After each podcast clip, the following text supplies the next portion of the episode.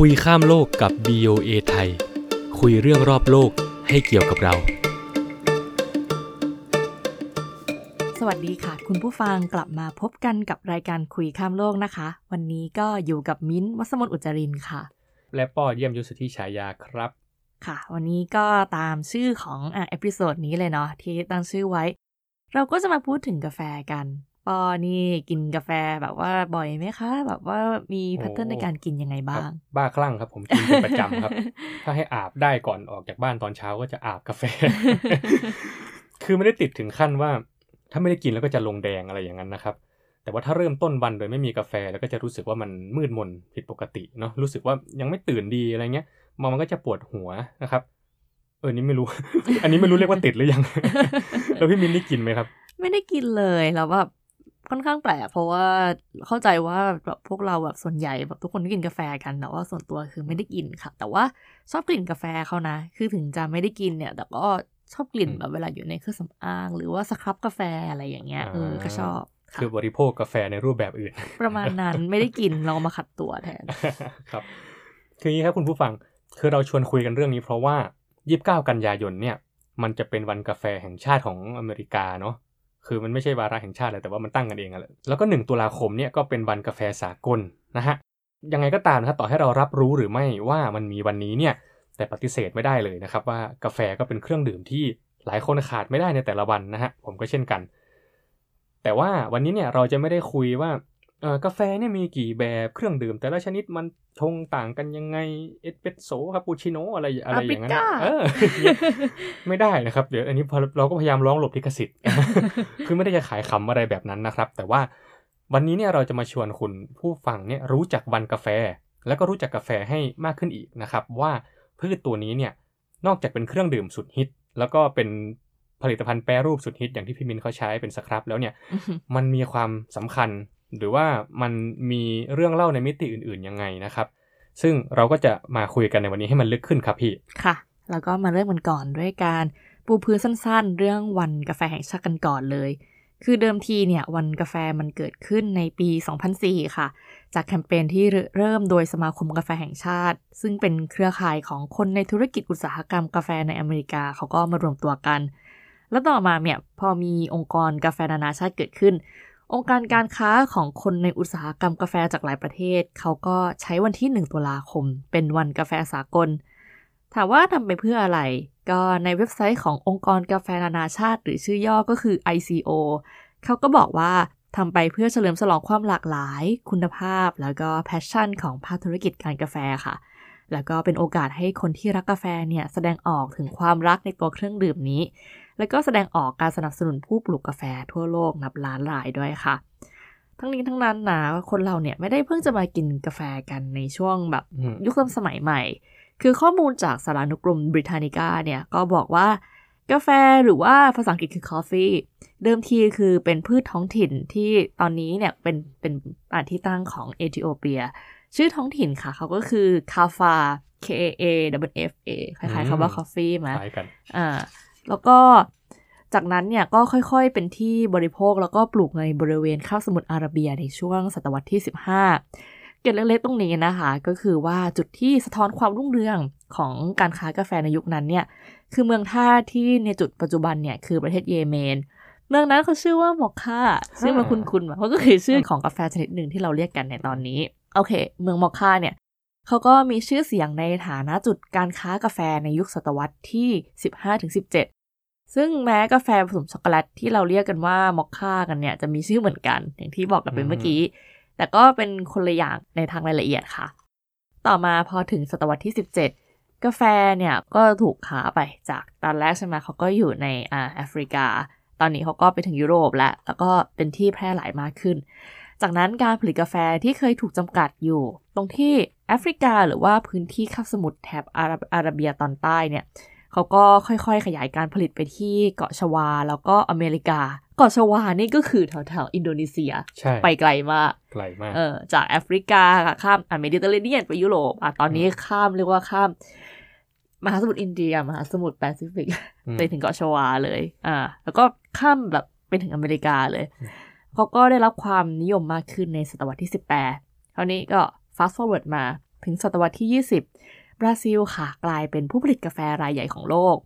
ขณะที่เทคโนโลยีในการคั่วบด แล้วก็บรรจุกาแฟเนี่ยก็ค่อยๆ พัฒนาขึ้นมาเรื่อยๆ อย่างเช่นเครื่องชงกาแฟเอสเพรสโซที่ทำให้ร้านกาแฟเนี่ยเสิร์ฟกาแฟได้เร็วขึ้น หรือว่าจะมีสำหรับคนที่บอกว่าอยากอยากกินเร็วๆ ก็มีกาแฟสำเร็จรูปที่ละลายกับน้ำร้อนได้เลย หรือว่าเป็นเครื่องดื่มแบบ decaf decaf ไม่ไม่ใช่ดีครับแบบว่าหวัดดีครับนะครับ decaf วันนี้คือมาจากคำว่า decaffeine หรือว่าเป็นกาแฟแบบที่อ่ามีคาเฟอีนต่ำหรือไม่มีคาเฟอีนเลย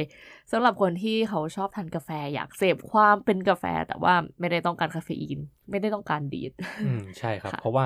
บางทีเนี่ยบางวันที่ผมกินกาแฟเนี่ยอือหือคือคือเราต้องการคาเฟอีนจำนวนหนึ่งแต่ว่าเราอยากกินกาแฟมากกว่านั้น แต่เรารู้แล้วว่าเรากินไม่ได้มากกว่านั้นแน่ๆเพราะว่า ถ้าเรากินมากกว่านี้เราจะดีด เราจะแบกวอชิงตันดีซีวิ่งรอบเวอร์จิเนียให้ได้เลยก็กินกาแฟ decaf แทนนะฮะอ่าเอ่ออย่างไรก็ตามนะฮะคุณผู้ฟังสำหรับในภาพรวมในยุคปัจจุบันที่เราเราๆท่านๆ ยังพอมีชีวิตที่จะทันเห็นกันอยู่เอ่อองค์กรอาหารและการเกษตรสหประชาชาติ หรือว่า FAO เนี่ยระบุว่ากาแฟคือพืชที่ได้รับการบริโภคอย่างกว้างขวางชนิดหนึ่งในโลกเลยนะฮะ แล้วก็เป็นหนึ่งในพืชที่ถูกค้าขายไปทั่วโลกอะอย่างที่พี่มิ้นเล่าเท้าความมาก็จะเห็นว่ากาแฟเนี่ยมันถูกอ่าแพร่หลายไปผ่านเส้นทางการค้าไปหลายที่ของโลกเลยนะฮะ ถ้าคุณผู้ฟังฟังไม่ทันนะฮะ ระหว่างนั้นก็เปิด Google Map ดูตามไปนะครับ และนอกจากบราซิลที่เป็นพี่ใหญ่ด้านการผลิตกาแฟในทางปริมาณนะฮะ รองลงมาก็เป็นเวียดนามแล้วก็โคลัมเบีย ในขณะที่ผู้บริโภครายใหญ่ที่สุดนะครับ ถามว่าเป็นใครก็คือสหรัฐอเมริกาและสหภาพยุโรปนั่นเองครับ นั่นหมายความว่าผู้ผลิตเนี่ยคือประเทศกำลังพัฒนา ส่วนผู้บริโภครายใหญ่เนี่ยคือกลุ่มประเทศพัฒนาแล้วนะครับ ซึ่งในประเด็นนี้เนี่ยทาง FAO เขาก็ยกข้อกังวลว่าไอ้การผลิตกาแฟเนี่ยที่เห็นว่ามีกันเยอะๆเนี่ยในต้นทางในส่วนของต้นทางที่เป็นประเทศที่ปลูกแล้วส่งออกเนี่ยมันไม่ได้มีมูลค่าทางเศรษฐกิจเอ่อมากขนาดนั้นนะครับ เล่ามาถึงตรงนี้เนี่ยก็อาจจะมีคำถามว่าเอ๊ะแล้วไทยเราอยู่ตรงไหนนะครับ เพราะว่าเดี๋ยวนี้เนี่ยไปไหนมาไหนเราก็เห็นร้านกาแฟเต็มไปหมด จะหันไปทางไหนก็เห็นคนกินกาแฟนะฮะข้อมูลจากสำนักงานเศรษฐกิจการเกษตรในเดือนตุลาคม 2021 นะครับ ถึงกันยายน 2022 ก็คือประมาณปีหนึ่งเนี่ย ระบุว่าไทยผลิตกาแฟทั้งหมด 18,689 ตัน ถ้าเทียบกับผลผลิตทั้งโลกนะครับ ที่กระทรวงการเกษตรสหรัฐเขารายงานไว้เนี่ย ทั้งหมดเนี่ยอยู่ที่ 7.3 ล้านตัน ก็จะพบว่าปริมาณที่ไทยผลิตเนี่ยจะเป็นปริมาณเพียงร้อยละ 0.25 เท่านั้นนะครับ แต่ในไทยเนี่ยเราผลิตสายพันธุ์กาแฟแบบโรบัสต้าและอาราบิก้าพอๆกันนะครับ ที่เยอะก็จะเป็นอาราบิก้าเยอะกว่านิดหน่อย ที่ปลูกเยอะๆเนี่ยก็จะเป็นที่ภาคเหนือแล้วก็ภาคใต้นะครับที่ 1.3 แสนไร่แล้วก็ 9.6 หมื่นไร่ตามลำดับ คือฟังดูแล้วเนี่ยอาจจะดูเหมือนเยอะนะครับ ที่นาอาจจะดูสุดลูกหูลูกตา แต่ว่าในช่วงอย่างน้อย 5 ปีที่ผ่านมานะครับ ตั้งแต่ปี 2019 ถึง 2023 เนี่ย ไทยนำเข้ากาแฟมากกว่าการส่งออกอยู่ราวหนึ่งเท่าตัวเลยนะครับอืมอย่างปี 2019 เนี่ยมูลค่าการนำเข้าอยู่ที่ 6,120 ล้านบาท แต่ว่าการส่งออกเนี่ยอยู่ที่ 3,070 ล้านบาท ส่วนในปี 2022 เนี่ยการนำเข้ามีมูลค่า 10,000 ล้านบาท แล้วการส่งออกเนี่ยอยู่ที่ 4,000 ล้านบาทจะเห็นว่าสูงกว่าการเท่าตัวตลอดนะครับ ถามว่าเรื่องนี้สะท้อนอะไร คือถ้าไม่ได้พูดเรื่องการเสียดุลการค้านะครับ มันก็สะท้อน ขนาดการบริโภคกาแฟในไทยเนี่ยว่าเยอะนะครับ จนเเรียกว่าผลิตในประเทศเนี่ยไม่พอ ข้อมูลจากงานวิจัยของสักกรินณน่านนะครับ อาจารย์คณะบริหารธุรกิจและศิลปศาสตร์ มหาลัยเทคโนโลยีราชมงคลล้านนานำเสนอเมื่อปี 2022 นะครับ ระบุว่ามูลค่าตลาดในธุรกิจร้านกาแฟของไทยนะครับ มีมูลค่าสูงถึง 38,000 ล้านบาท แล้วก็มีแบรนด์กาแฟทั้งรายใหญ่รายย่อยเนี่ยผุดขึ้นมาเยอะแยะเลย นอกจากนั้นนะครับ ยังมีการผูกการปลูกกาแฟไว้กับเรื่องของอาการดูแลรักษาอนุรักษ์สิ่งแวดล้อม เรื่องของความยั่งยืน เรื่องของความเป็นธรรมในทางรายได้นะครับ ต่อคนที่ปลูกกาแฟด้วย ก็ถือว่าเป็นเครื่องสะท้อนอย่างหนึ่งว่าคนไทยเนี่ยสนใจกาแฟกันเป็นสายลึกพอสมควรนะครับอืมไม่ได้แบบว่าโอ้โหกดน้ำร้อนกินกันอย่างเดียว ค่ะ แต่ว่าเท่าที่ฟังมามันก็มีหลายอย่างที่ดูเป็นแบบเป็น trending ที่ดีเนาะ แต่ว่ามันก็ไม่ได้มีแต่เรื่องที่ดีอย่างเดียวค่ะ เพราะว่าไทยเองเนี่ยก็มีการบ้านที่ต้องพัฒนาต่อไปเหมือนกัน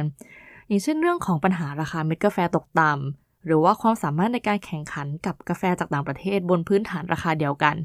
ซึ่งเรื่องนี้นะคะ ข้อมูลจากบทความของกรมวิชาการเกษตรเมื่อ 3 ปีที่แล้วปี 2563 เนี่ยเขาก็ระบุว่าราคารับซื้อของกาแฟในไทยเนี่ยสูงกว่าการนำเข้ากาแฟนอกอยู่ถึงกิโลกรัมละ 10-20 บาท ทำให้ผู้ประกอบการเนี่ยก็นิยมซื้อกาแฟจากเมืองนอกมากกว่าคำถามมันก็อาจมันอาจจะอยู่ที่ว่าเรื่องของการตลาดว่าจะทำยังไง แล้วก็การเพิ่มคุณภาพให้กับผลิตภัณฑ์ในประเทศเนี่ยจะทำยังไงได้บ้าง เพื่อให้กคอกาแฟเนี่ยเขาหันมาสนใจกาแฟไทยมากขึ้นคำถามค่ะมันก็อาจจะรวมไปถึงเรื่องของความเป็นธรรมทางรายได้ให้กับผู้ปลูกกาแฟ ไปจนถึงคนทำกาแฟมาเสิร์ฟเราที่ปลายทางอย่างเช่น อย่างบาริสต้าเลย เรื่องนี้เนี่ยก็มีประเด็นที่น่าสนใจอยู่ เพราะว่าเมื่อปีที่แล้วก็คือปี 2565 ก็มีการรวมตัวกันของบาริสต้าที่เริ่มต้นในในเชียงใหม่เป็นสหภาพบาริสต้าเลยนะ ซึ่งเขาก็รวมตัวกันเพื่อเรียกร้องให้มีการขึ้นค่าแรงที่แช่อยู่ที่วันละ300 บาทมานาน อันนี้ก็คือเกิดขึ้นที่ เรียกว่าเป็นเมืองหลวงของคาเฟ่ของประเทศไทยก็คือเชียงใหม่เนาะเขาว่าจะเจอคาเฟ่ทุก50เมตร สลับกับร้านนวดอะย้อนย้อนย้อนกลับมาเรื่องของวันกาแฟสากลครับก็เป็นเรื่องจริงที่หลายคนเนี่ย ก็อยากจะเริ่มต้นวันด้วยกาแฟแบบหอมๆอร่อยๆสักแก้วหนึ่งอืมแต่ว่าขอให้ช่วงวันกาแฟสากลเนี่ยนะคะ เป็นวันที่ได้ระลึกถึงเรื่องราวของกาแฟที่เขาไม่ได้มีแค่ประวัติศาสตร์ที่ยาวนานเท่านั้น แต่ว่ายังมีโจทย์ข้างหน้าให้มองกันอีกเยอะเลย ไม่ใช่เพียงแค่เรื่องของการดื่มกาแฟค่ะ แต่ว่ามันเป็นเรื่องราวของคนที่มีดำรงชีวิตต่อไปได้ ด้วยการอืมปลูกกาแฟมาให้เรากินด้วย ครับค่ะ แล้วนี่ก็คือ EP ที่ 16 ของคุยข้ามโลกนะคะ พบกับคุยข้ามโลกและเนื้อหาอื่นๆ ของเราได้ในพอดแคสต์ช่องทางต่างๆ ค่ะ ทั้งทาง YouTube และเว็บไซต์ voa thai com แล้วกลับมาพบกันใหม่นะคะ ก็ถ้าเกิดว่าเพิ่งตื่นมายังไม่ได้ทานกาแฟไปทานกาแฟกันด้วย ค่ะสำหรับวันนี้ก็สวัสดีค่ะ สวัสดีครับ